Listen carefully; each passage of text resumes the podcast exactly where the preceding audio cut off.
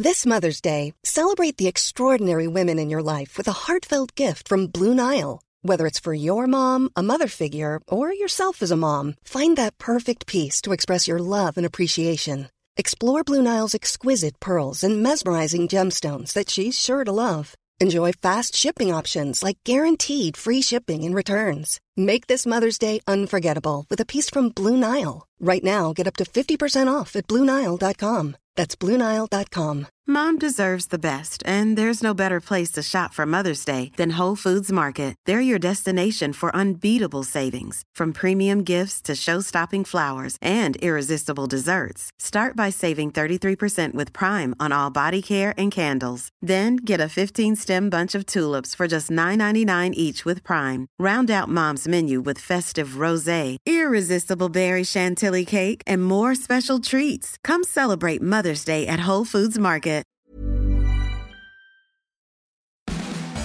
Hello, I'm Martin Bayfield, and this is the Rugby Tonight podcast. On this week's show, we welcomed current England squad member Alex Lozowski, as well as two legends of the West Country, former Bath teammate Nigel Redman and Dan Lyle. Here's the best of our Rugby Tonight insight and analysis from Andy Goode, Lawrence Dallaglio, and our studio guests. Alex, great to have you here. Good What's it like thank meeting your great mentor from WAS, Andy Goode? This man has moulded and shaped your career. I Yeah. haven't moulded him. Eh? I haven't moulded him. Yeah, that'd be a big mould if he was going to be in your image. Great to have you here. Um, well, I don't know, commiserations on not hanging around in the England camp for this weekend. Was there a part of you that thought maybe, maybe this is my chance to make it into the squad on match day?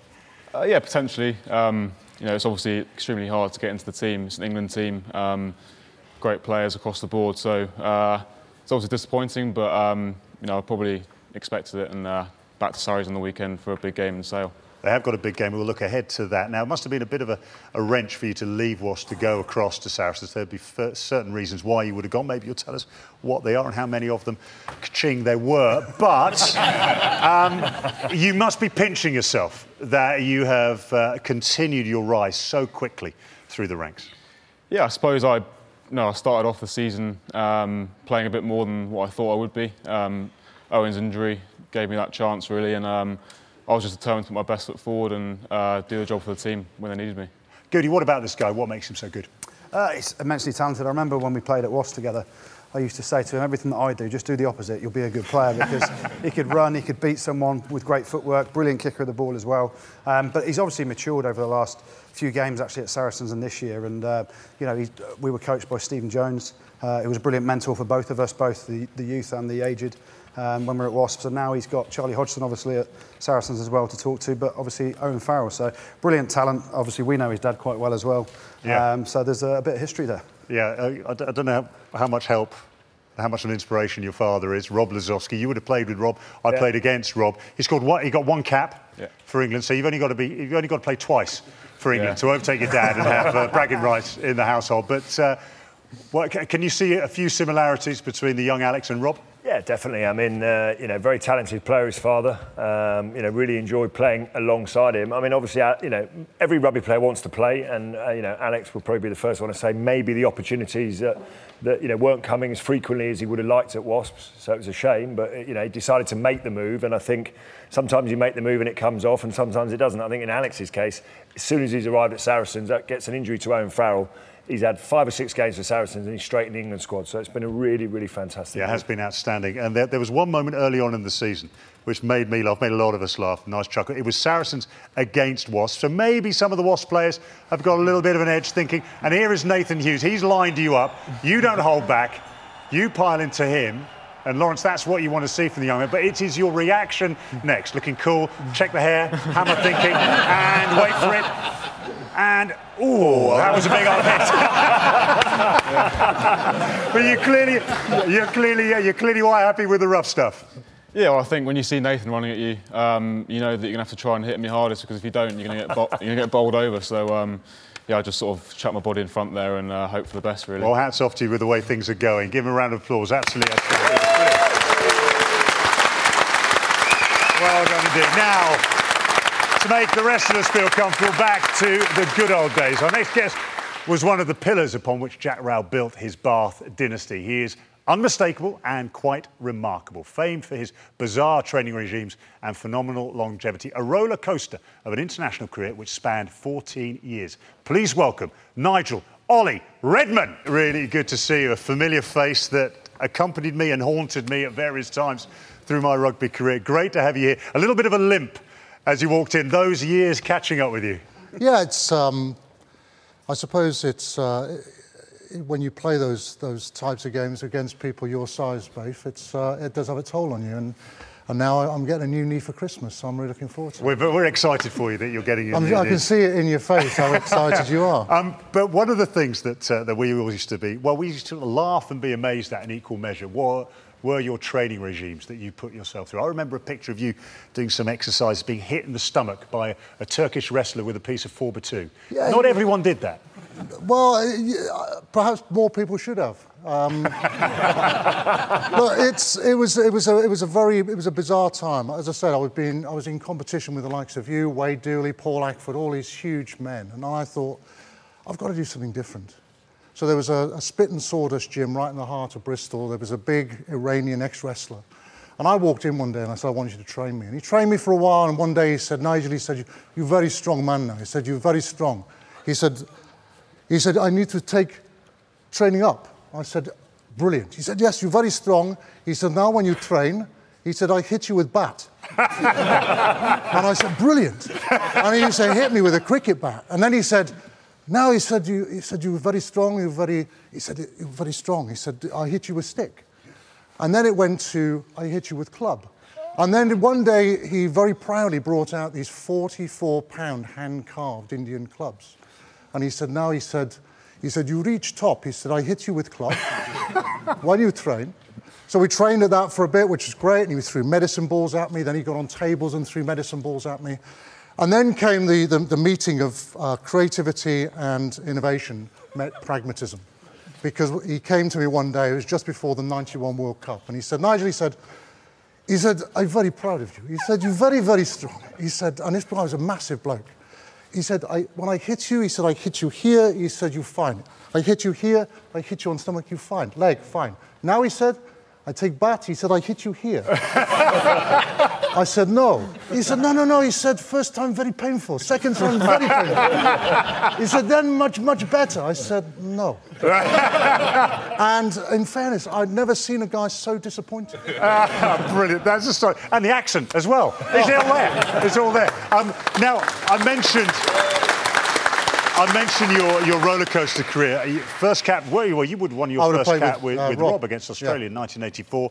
And then that career goes on through to 1997 internationally, ending up with this, you know, captaining the Lions twice on the Lions tour in 1997. Phenomenal career. I wish we had time to go through the ups and downs. When you run through your selections and being dropped, it is absolutely outstanding. But now, a very, very different approach. You're now working with British Swimming. Yes. How did that happen and what does it entail? Very brief. uh, I had 10 years with the rugby union, coached um, a lot of the youngsters who've come through and now in, in the senior side. And then I went into coach development, so working with top coaches. And coaches were saying to me, both, uh, uh, the, the rugby union used to lend me out to uh, organisations like UK Sport.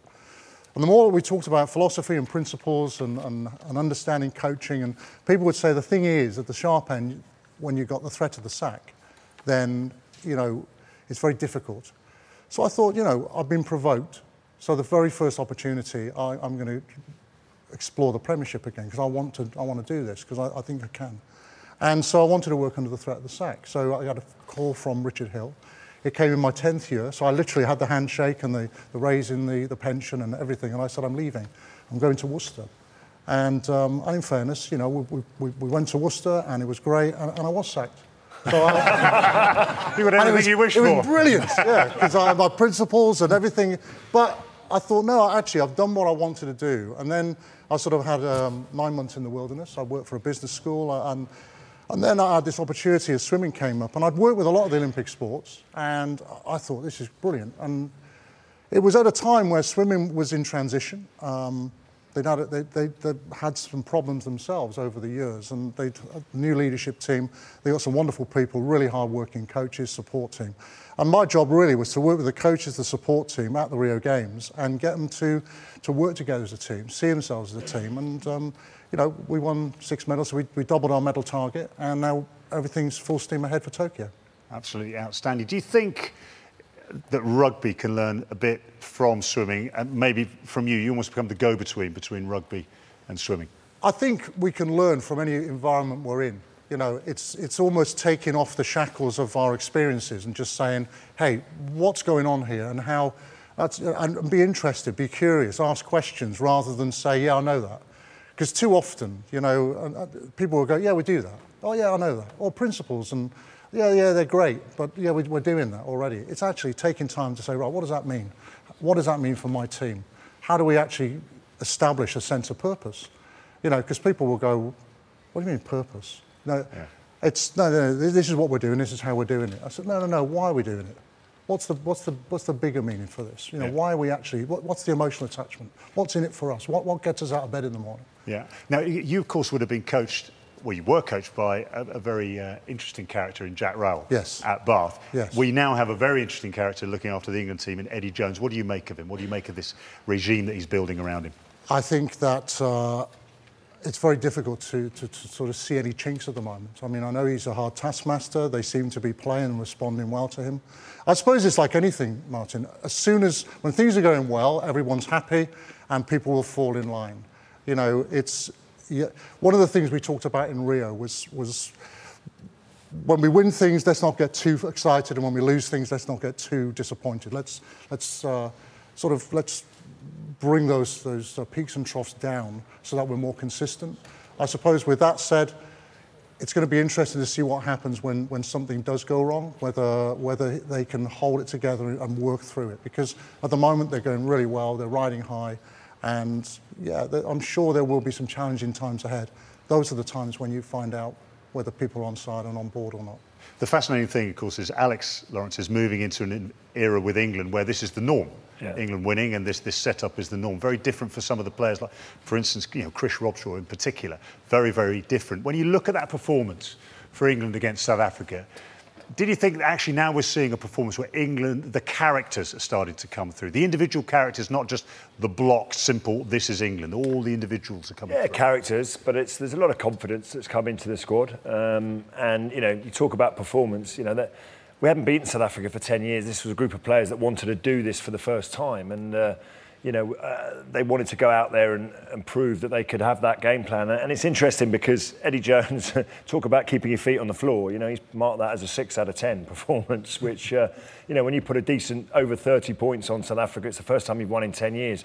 Maybe previous England coaches might have got a little bit carried away with that. He feels there is enormous room for improvement. And I think we're creating this competition. I think he's fundamentally aware that we've got a long way to go to get to become the very best side in the world. But you know, it's about getting world-class players in, in several positions. And uh, you know, certainly, if we look at where we are now compared to where we were 12 months ago, we've taken a massive step forward. Goody, when you look at uh, England's performance, it gets a six out of 10 from Eddie Jones. What on earth would South Africa have got? This is a tweet from uh, Joel Stransky. Bitterly disappointing. Uh, Springboks performance selection was poor, game plan poor, execution poor, culture damaged, desperate times. Now, he is not, no player is going to say that about their team if they think it, it's just a slight aberration. There is clearly something rotten at the heart of South African rugby. Can you put your finger on it? Could you see what it might be? Um, we talked about politics on the show the other week, didn't we? About um, the quotas, etc. And is that the right thing to do short term against long term? Um, you know, Willem Alberts came out and said it was the players, wasn't the game plan uh, that was the issue. But um, yeah, they're in dire straits at the minute. I can't see um, where are win's coming from. Obviously, they've got Italy this weekend, who will fancy their chances. Um, and they just looked devout of ideas, didn't they? I couldn't see how they were trying to attack. Um, you know, yes, they picked a massive team um, in terms of the power, but they just didn't ever get over the game line at all. England dominated that, dominated the breakdown. And, um, you know, for me, South Africa, they've got so many questions to answer.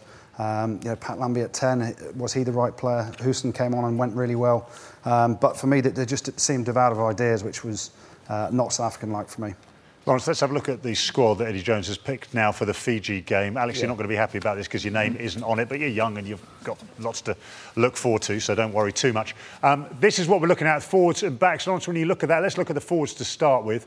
Um, I wouldn't have thought too many changes there. Any big surprises? Well, no, Dave Attwood obviously has had to go back to Bath when you know he's got a, a sore knee. I think so. Charlie Ewels comes in, he can cover you know second run, back run. I know he's incredibly well thought of. Obviously, Tom Woods come back lasted one cap. He's then gone back to Northampton.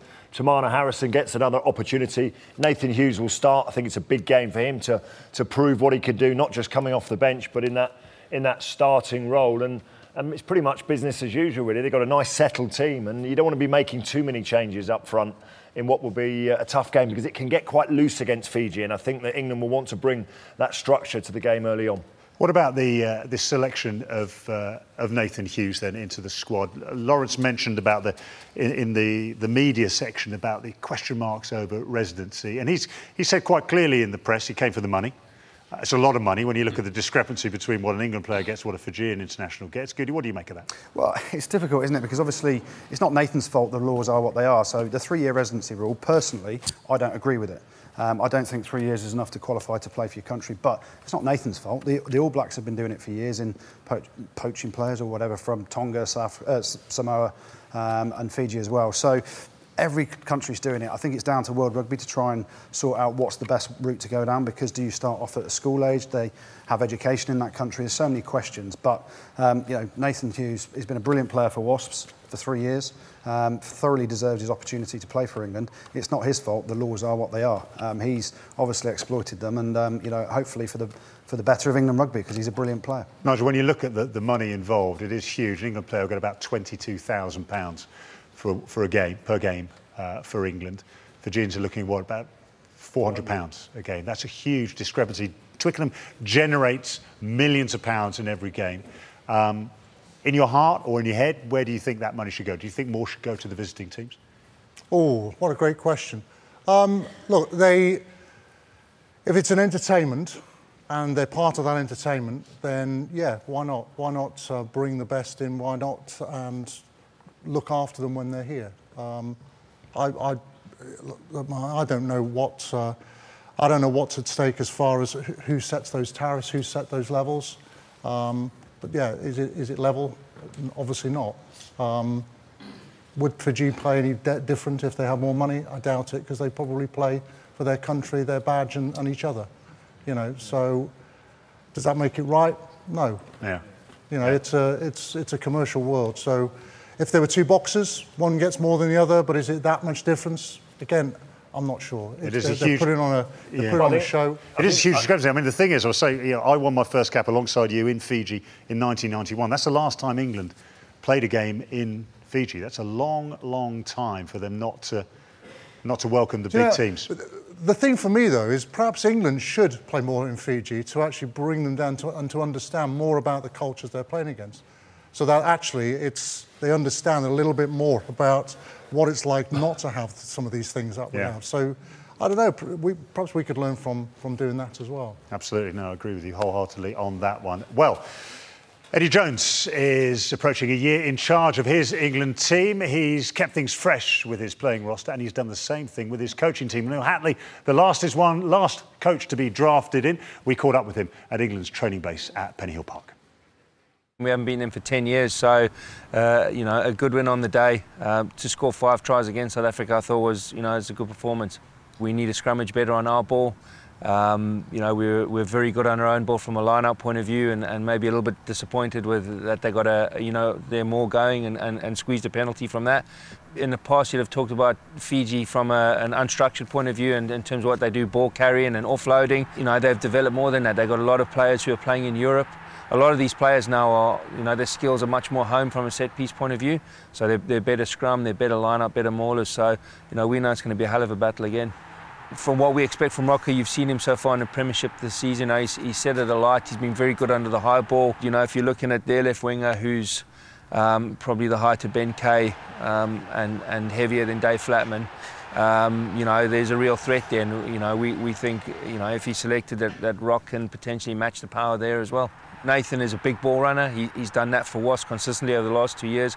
He stops people on the line. You know, he's an abrasive defender, and for a big man, he actually more, you know he, he gets over the ball well. So you know he brings a, a lot of um, a lot of real plus points to the team.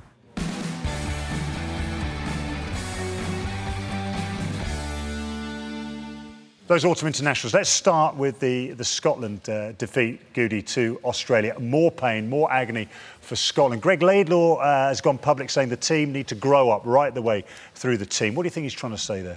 Um, it's just coming down to confidence and the close game. So you think back to the World Cup last year uh, when they lost uh, another one-point ball game to, to Australia. I think this game was a bit different because they actually attacked really well, so their confidence in attack is coming on, but their understanding of how to win a really close game. Australia were down to 14 players at the end there when they got the winning try, um, and obviously Greg Laidlaw missed a few kicks at goals as well, didn't he? But the difference there, one-point ball game, he's kicking at 60%. He's normally a world-class kicker. It's just that understanding, that confidence of going how uh, going on to win a game. Nigel, what would you do if you're in that situation? Now you're sort of thinking more about the mind games. When you've got a, a team which appear to have a mental block about making that next step, um, you can't obviously say what the exact process is, but are there things that could be said, can be done to try and encourage a team to break through it? I think if you, if you listen to Goody, their attack is getting better, but um, it's that ability to finish games. It's the, I, you see it time and time again with good sides. Good sides will keep, keep playing. If they go down, they'll keep playing. And sides who are just happy to be in there, sides who, whether it's football, rugby, whatever, it's almost they, they, they want to finish the game two minutes early. You know, Manchester United, how many games did they win in the last, in, well, in injury time? Bath, yeah. You know, how many times have we won games in, in, in injury? Yeah. It's the ability to keep playing. And don't make excuses or, or, or say, hey, you know, we've, we've lost again by a point, we're getting better. Actually say, no, that's not good enough. What, what, what are the things they're doing well? What are the things we need to work on?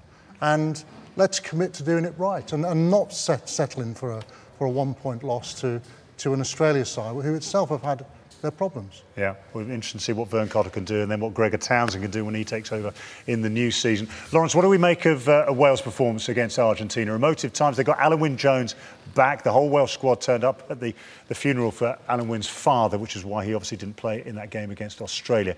But a big improvement from that game against Australia? Yeah, it was a big improvement. You know, Shaun Edwards said that he felt he was outcoached uh, in that Australian performance. I didn't. I don't think they expected. I mean, they did expect a tough game against Australia, but they didn't expect to get thumped quite in the way that they did. Uh, and it was important they got back to winning ways. Um, you could ask yourself, Argentina have played better in the past. Uh, I'm not sure they asked that many questions of this Wales defence, particularly defensively. Uh, but it was good for Wales, confidence-wise, when you come off the back of a thumping, just to get back to winning ways, get that crowd behind them, because they've got some tough games ahead in the autumn as well. On one point on Wales, their attack wasn't great, but Liam Williams was outstanding, wasn't he? He yeah. was yeah. absolutely world-class bolt on for the Lions, I reckon. Yeah, interesting. Of course, having Alun Wyn back, he is just a rock mm. for that Welsh team.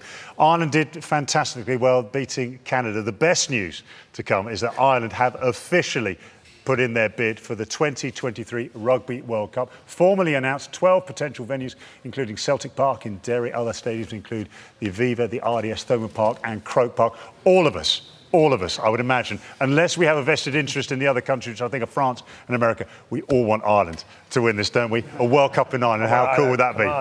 That would be sensational. Great stuff. Good luck to them.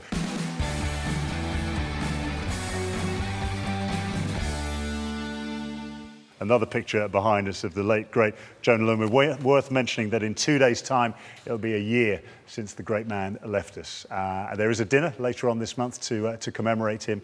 Uh, it really does make you realise we lost an absolute gem when we lost Jonah Lomu.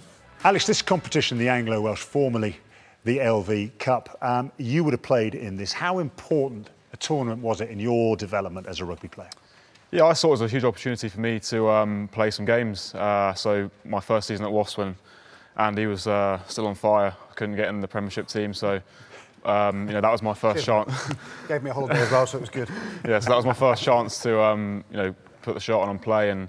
You look at some. It was a bit of a loose shirt when you put it on, but baggy. oh, yeah. exactly. Yeah. Take it in. Exactly, yeah. But um, you know, you look at some of the names who have won the uh, Breakthrough Player Award and the likes of Jack Nowell and Ollie Devoto, who then went on to achieve you know, great things for their, for their club playing in the Premiership and the European competitions. I think it's definitely a, uh, a pathway for young players to uh, get some first team opportunities, yeah.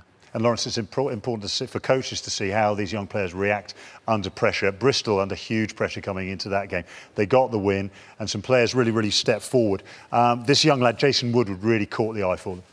Yeah, it's been a really tough season for Bristol because um, you know losing is, is not much fun at all. But uh, you know, getting a win is uh, will do a huge amount for their confidence. And as you say, it's an opportunity, as Alex said, for, for young people to shine here.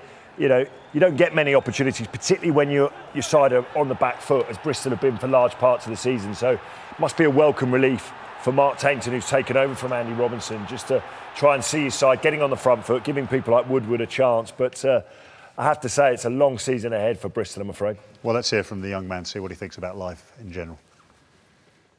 And you didn't take any time introducing yourself to, to English rugby or Anglo Welsh rugby because last Friday your debut was just was just a cracker, wasn't it? Yeah, except for that first touch of the ball, I think I got hit pretty hard and sort of sitting on the ground going, oh, what you know, what's all this? But um, mate, you know, it was a good good debut. The um, boys played really well, and obviously the, the um, past performances um, haven't sort of you know suggested the club's been going going great, but um, I've seen the effort that's been put in, and some of those some of those games of you know the boys have come really close to, to getting a win, and um, you know thankfully we could put that out there on, on Friday night, and um, you know it's put us in a good good um, front foot going forward. And then, uh, yeah, good debut for him. A good win for Bristol over the Sale Sharks. Who, Goody, they had Josh Charnley playing, the Wigan Rugby League legend, just easing his way into the Union game. the key thing is give him time. He has to have time, doesn't yeah, he? Yeah, give him time. Uh, absolutely. I mean, he's got huge potential, but I think he might realise actually I might have to go looking for the ball because oh, yeah. in rugby union as a winger, on, on the right wing, if, if I wait for the ball to come to me, he's going to be waiting a very long time. That's why Chris Ashton's so good, though, isn't it? Yeah. He obviously learnt that and went looking for the ball, and we know he's the best poacher for tries in the Premiership. Well, and, even uh, Jason Robinson, when he came to Bath, when he was um, first, when it first went professional, he was he always off his wing. He yeah. was he was you know, hovering behind the ruck he would attack forwards on the side of ruck, you know, slow and ponder, and he would make a name for himself by, by just getting involved. Yeah, we'll see how he develops. Interesting to keep tabs on him. Goody, what do you make of this young lad, Joe Simmonds from Exeter Chiefs? Alex is probably thrilled that there's another young, exciting fly half coming through the ranks. But he stepped up and he looked absolutely to the manner born. Yeah, he certainly did. Nice little kick here. Not sure whether it was meant or if it was off his shin. Um, but he's a huge talent. Obviously, at Exeter. You just see a lovely long ball there into space, Welch on the outside, and then he's got some decent footwork as well. Looks for the offload, understands that that short ball wasn't on, that led to a try.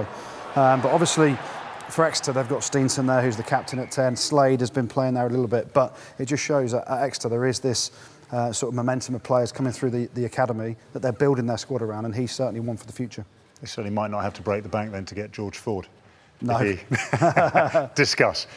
Excellent see. And his brother, Sam Simmonds, he was absolutely outstanding on the open side. Interesting that Rob Vickerman, who was with us there as a reporter, says he thinks that Sam Simmonds could potentially move into the midfield. He was that good, that quick, had such good skills. We'll see how these young boys develop. Round three of the Anglo-Welsh Cup takes place in late January. We look forward to watching more from that competition. Great stuff. Now time to introduce our next guest. Born in Louisville, Kentucky, he could have played American football. He had tryouts for the Minnesota Vikings, for the Washington Redskins, but he chose rugby. He captained the USA Eagles. He had seven seasons at Bath. He is now one of the big hitters in the world game. Please welcome Dan Lyle. Uh, I mean, you, you guys, you and you and Ollie know each other very, very well indeed. Yeah.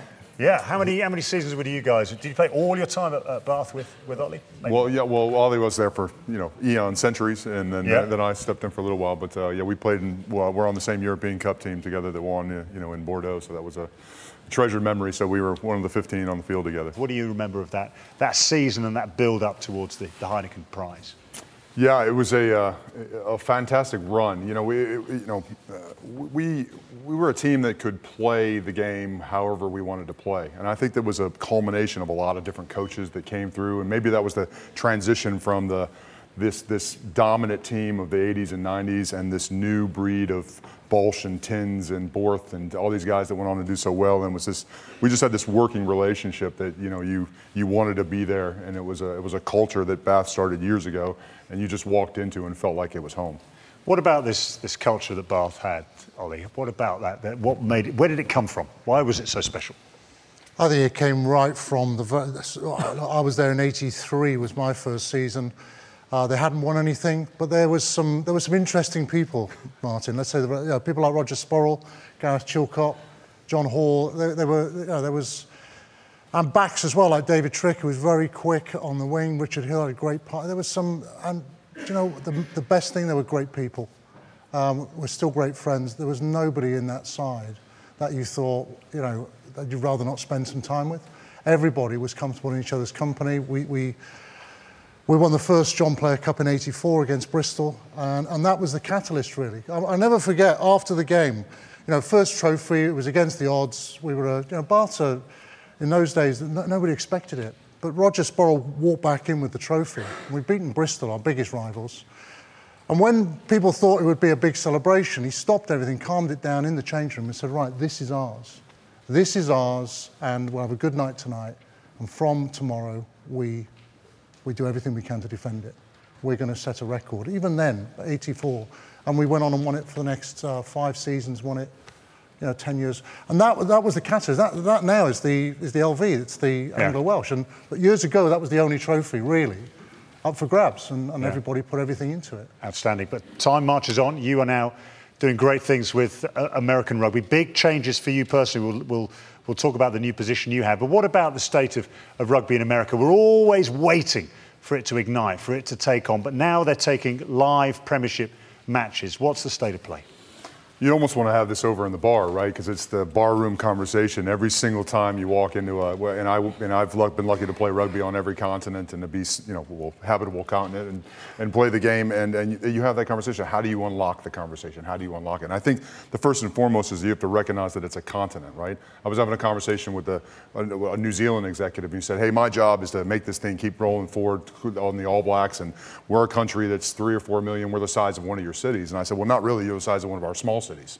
Yeah. yeah and, the reality, the reality is that if you don't uh, parcel it, you don't say, hey, these are our major markets. These are the eight to 10 markets in America. It's the coastal, a couple in the middle, Chicago, Denver.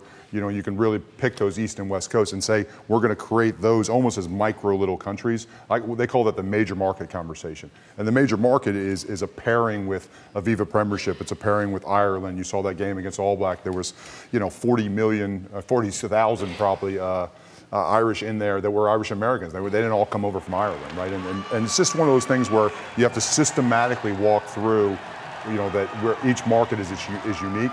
And I think that we have a new CEO that's going to start doing that. But Americans, forgive me if we've got this wrong, you get, always get the sense here that the Americans will follow something if America are winning. Mm-hmm. For, for American rugby, USA rugby to grow, it's going to have to lose games.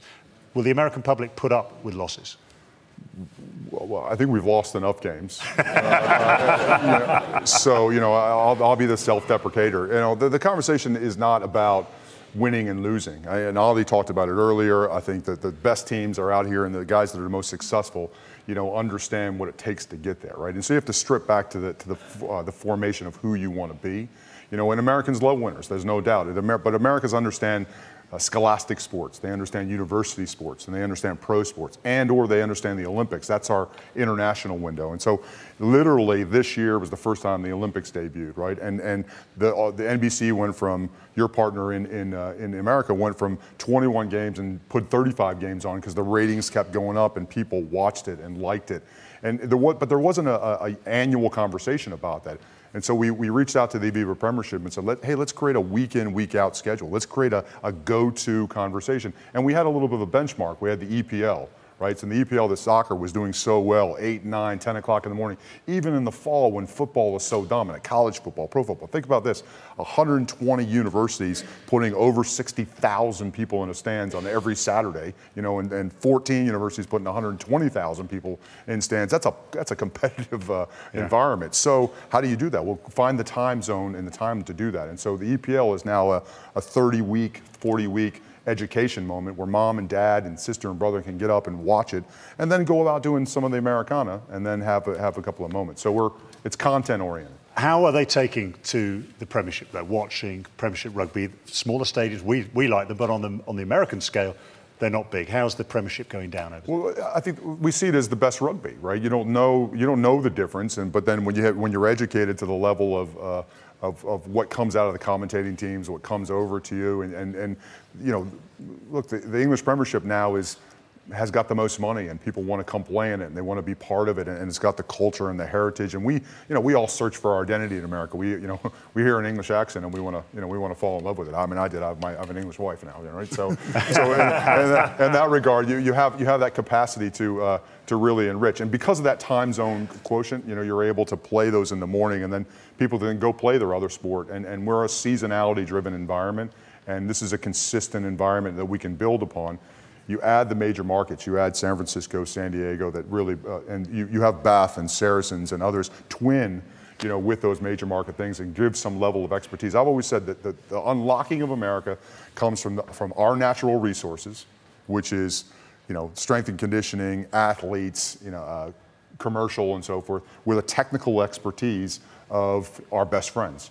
You know, the English, the Australians, and others that won't want to come on. Maybe the English and Australia don't want to, maybe in a couple weeks. But in regards to that, it's, it's, the, it's that unlocking of that conversation so that comes together. And I, I think, I think what I'm feeling because of this, uh, this new commercial conversation, this new content conversation, that people uh, are starting to put that down. And it takes, finally, a plan. You have to articulate yeah. things down on paper. And, and if, so if we articulate and can tell everybody and I came in today, and it's, I think it's being foreminted right now. I said, we have a major market strategy. It involves these 10 cities. We have a pyramid at each one with youth and performance on the top. That's your pro team. That, those players are then graduating into the national team, and they're getting better. So if that's the case, and this is how it's funded, and this is how it's uh, and this is how it's broadcast, uh, you go, everyone go, oh yeah, that makes sense, right? Those, those, you know, there's great stadiums in those environments. You could do Great that. stuff. Yeah. Good. It's nice to know that you put some thought into this. I have no passion for it. No passion. Perfect. Great stuff. So, we wish you all the very best. So, yes, the Premiership back, round eight. We will be at the Rec for the first big Premiership South, uh, Southwest derby. Bath against Bristol. They haven't played each other in the Premiership for a long, long time. Join us from 7 o'clock, that's on BT Sport 2 and 4K UHD. Worcester take on the Saints, Newcastle against Exeter.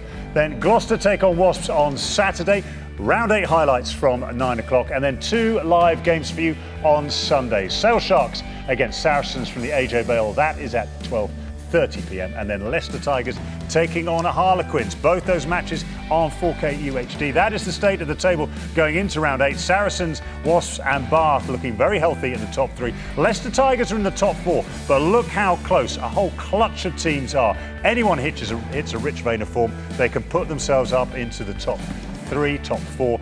And Bristol, can they take that form from the Anglo Welsh into their match against Bath? It is a big ask, they are struggling.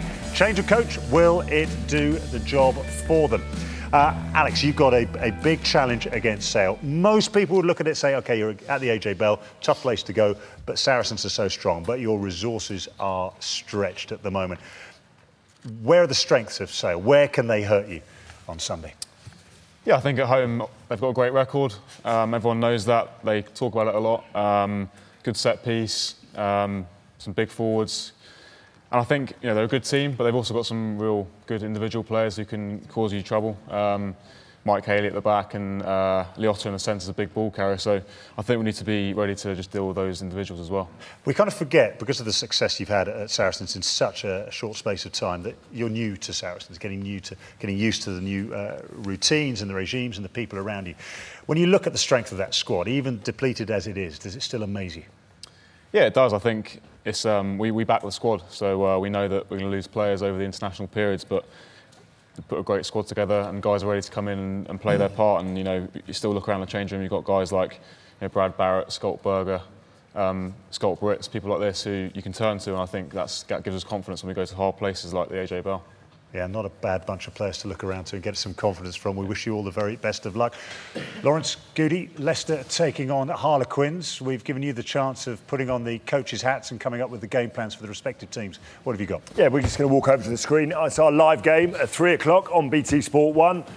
Moody, your old club, obviously, when the international players are away uh, playing Test rugby, there's more of an onus on the players that are left there. Leicester, I suppose, have got that responsibility. What have you identified as the key sort of uh, strengths for them playing at home? We talk about some of the senior players that need to step up. So obviously Tom Youngs at hooker, but these two are key for me. Obviously Freddie Burns in at 10, and we expect uh, Williams, Owen Williams to play at 12. But Freddie Burns has really come into some amazing form over the uh, the Anglo Welsh over the last two weeks. Yep. We know uh, his ability to. Uh, to run a game in terms of his attacking prowess, but these two have, have, mixed in really well. You talk about Ford and Farrell in the England axis at 10 and 12. Well, these two do just as well for Leicester. They're both decent ball players. Freddie Burns can spot a hole, throw some lovely passes, and it just adds to their attacking game to have that second receiver in Owen Williams to be able to spread the play. And obviously the uh, the sort of mix up of how they like to sort of run and, and, pass and kick the ball. Yeah, you look at the balance of both players. Um, both similarly, uh, their run kick pass ratios are really good, um, really well balanced as well. But the difference is for me, obviously Freddie Burns coming in at 10.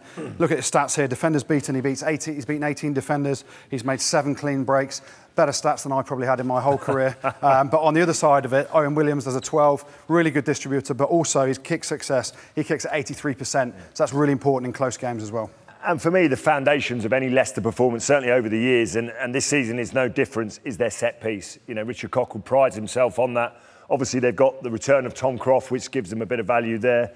You know, how important is he in terms of a British Lion, that experience at a crucial time of the season? Well, he's huge. Line out presence is absolutely fantastic, and uh, you know he can get up at the front defensively as well, which puts a lot of pressure on them. But he wins so much line out ball for them.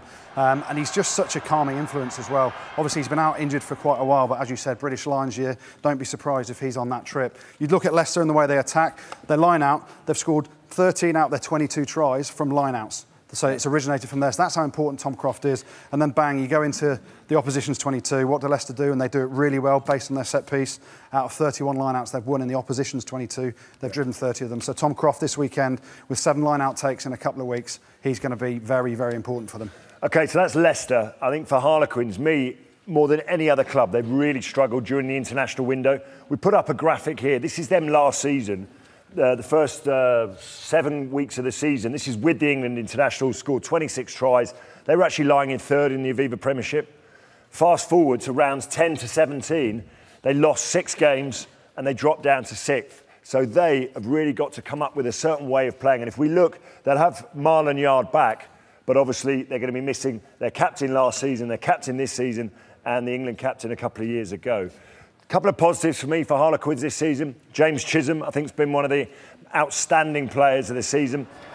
Brings a, you know, a slightly different approach. Obviously, with the retirement of Nick Easter, who would have filled that void, they need a player who's going to take on the collisions. I think defensively and in attack, he's got that ability to carry the ball, but he's also winning those collisions. And, uh, you know, with Jack Clifford out injured and obviously Chris Robshaw away missing, he is really, really crucial. And there's there's one other player that I've highlighted. Obviously, they're without Jamie Roberts this week, so they haven't got that kind of direct approach. But this guy, Joe Marchant, I know he's a guy that's um, caught your eye. Yeah, he certainly has. And you look at the 13s in England at the minute, this guy's got fantastic footwork. He's absolutely brilliant one on one, beating people in short spaces. He can, they can really base his attack around him. And you look at Jonathan Joseph at 13, Elliot Daly. This kid's the next cab off the rank and uh, you know, a really exciting prospect for Quins. And just finally for me, it's about the halfbacks. Karl Dickson um, and Nicky Evans. You know, when you're playing away at Welford Road, I think it's really important that the Quins halfbacks put their team in the right areas of the field. So that's kind of what we think, Bates. Um, you, th- you, have to feel that the, uh, the money's on the home side, wouldn't you say? Yeah, it is. And the other thing to, to remember, Graham Rowntree going back to Leicester Tigers for the first time as an opposition coach. Um, you know, looking forward to seeing that in his Carla Harlequin shirt. He'll be looking forward to walking out in front of uh, in front of the Crumbie stand, won't he?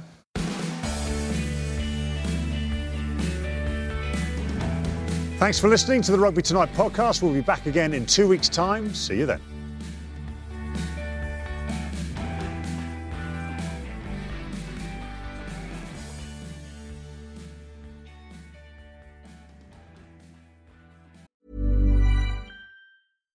Deserves the best, and there's no better place to shop for Mother's Day than Whole Foods Market. They're your destination for unbeatable savings, from premium gifts to show-stopping flowers and irresistible desserts. Start by saving 33% with Prime on all body care and candles. Then get a 15-stem bunch of tulips for just $9.99 each with Prime. Round out Mom's menu with festive rosé, irresistible berry chantilly cake, and more special treats. Come celebrate Mother's Day at Whole Foods Market. Mom deserves the best, and there's no better place to shop for Mother's Day than Whole Foods Market. They're your destination for unbeatable savings, from premium gifts to show-stopping flowers and irresistible desserts. Start by saving 33% with Prime on all body care and candles. Then get a 15-stem bunch of tulips for just $9.99 each with Prime. Round out Mom's menu with festive rosé, irresistible berry chantilly cake, and more special treats. Come celebrate Mother's Day at Whole Foods Market. Flexibility is great. That's why there's yoga. Flexibility for your insurance coverage is great too. That's why there's United Healthcare Insurance Plans. Underwritten by Golden Rule Insurance Company, United Healthcare Insurance Plans offer flexible, budget friendly coverage for medical, vision, dental, and more. One of these plans may be right for you if you're, say, between jobs, coming off your parents' plan, turning a side hustle into a full hustle, or even missed open enrollment. Want more flexibility? Find out more about United Healthcare Insurance Plans at uh1.com.